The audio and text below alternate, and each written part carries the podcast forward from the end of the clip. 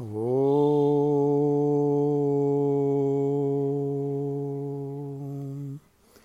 वसुदेवसुतं देवं कंसचारुणमर्दनं, देवकी परमानन्दं, कृष्णं वंदे जगद्गुरुं, कृष्णं वंदे जगद्गुरुं, कृष्णं वंदे जगद्गुरुं।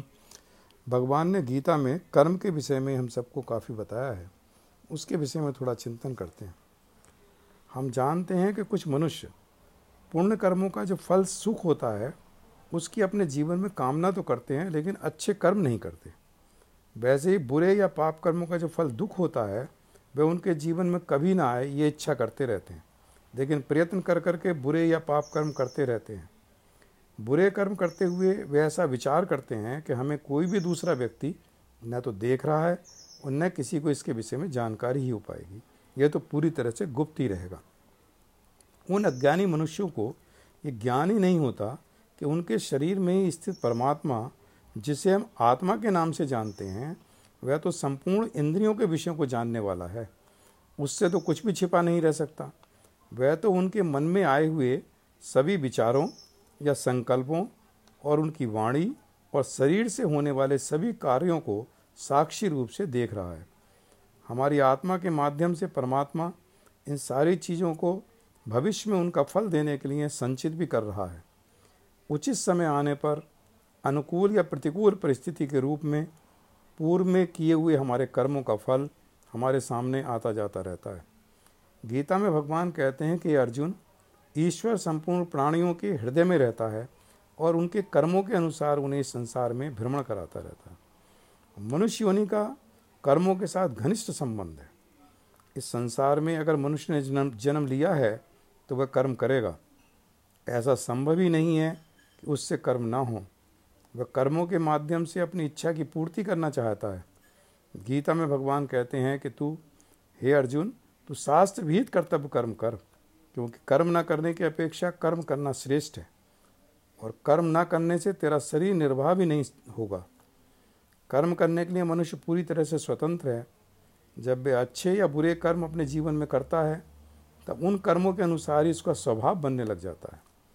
उसी तरह के मनुष्यों का संग उसे अपने जीवन में मिलता रहता है। अंत में वे अपने स्वभाव के अनुसार ही कर्म करता रहता है।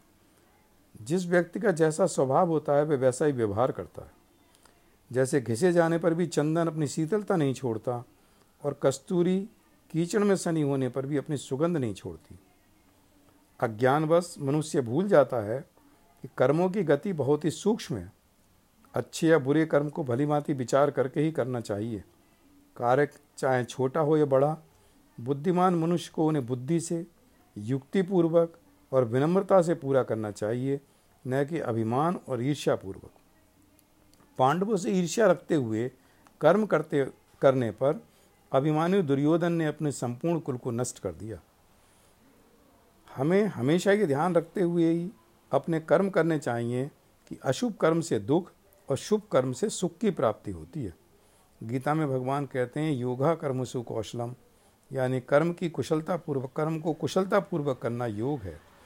इसलिए शास्त्रों से हमें अपने कर्मों में कुशलता लाना सीखना चाहिए।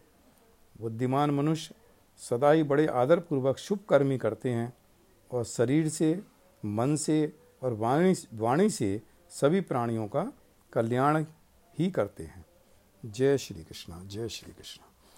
वसुदेव सुतम देवम कंस मर्दनम देवकी परमानंदम कृष्णं वंदे जगद्गुरुम्। ॐ पूर्णमदः, पूर्णमिदं, पूर्णात् पूर्णमुदच्यते, पूर्णस्य पूर्णमादाय पूर्णमेवावशिष्यते। शांति शांति शांति श्री कृष्ण अर्पणमस्तु जय श्री कृष्ण